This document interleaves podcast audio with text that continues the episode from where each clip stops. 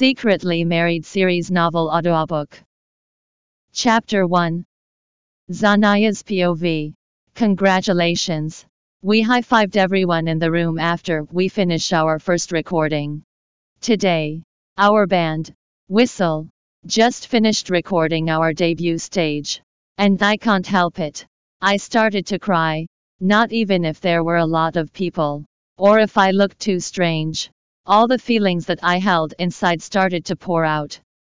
I looked around and saw that my members were crying. too. Finally, after many years of training in the infamous BP dungeon, we finally see the stage. My family had been patient and very understanding.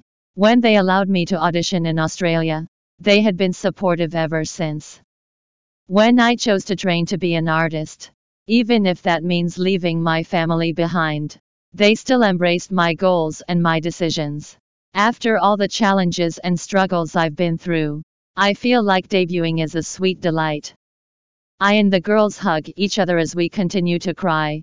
This had been our dream. We had dreamed of this together. I have been with Tokyo, Max, and California since like forever, and we had spent a lot of nights staying till the wee hours fighting the urge to sleep so we can practice our performances.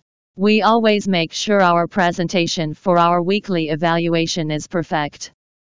We've been together for God knows how long. I can't even count the times when we all cried together dreaming of when we will finally debut. But finally, here we are, fulfilling our dreams. I'm so happy. I told Max. She looked at me beaming. Me too. And we both started squealing together. Soon, even Kali and Tokyo are squealing with us. We should celebrate, Kali exclaimed.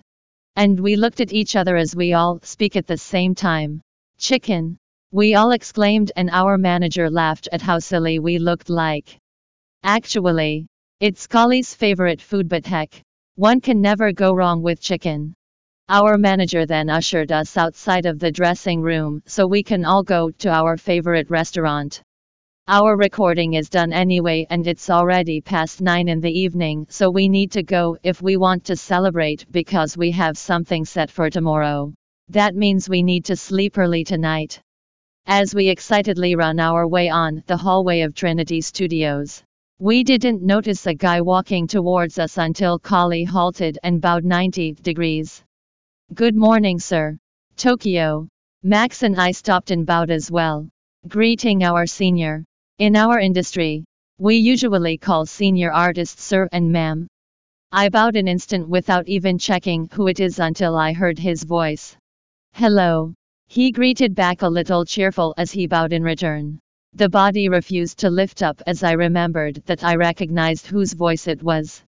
Max pulled me a little when I didn't move and I heard someone cough so I had to lift my head. Wrong move. Because staring at me was the guy I was dreading to see each day. Seth Devon. I had to catch my breath upon seeing him. When his eyes fell on me, I swear I saw how startled he was a little before his face became serious as he bowed again and went on his way, his eyes glued to his phone, not even looking back. Of course. What should I expect? I told to myself. Hey, Zanaya. Are you okay? Tokyo asked me a little worried. I smiled at her as I reached for her hand. Of course I am. I'm just a little overwhelmed because we are finally debuting. I half squealed, which she returned before our manager called us. Soon, all four of us are inside a van with our manager in the wheels as we head to our favorite place. While the girls excitedly talk with each other, my mind wandered to the guy we just bumped with earlier. Seth Devon. My husband. Well, at least on paper. Welcome to download the Brava Novel app. Read the novel Secretly Married series online and get the latest updates.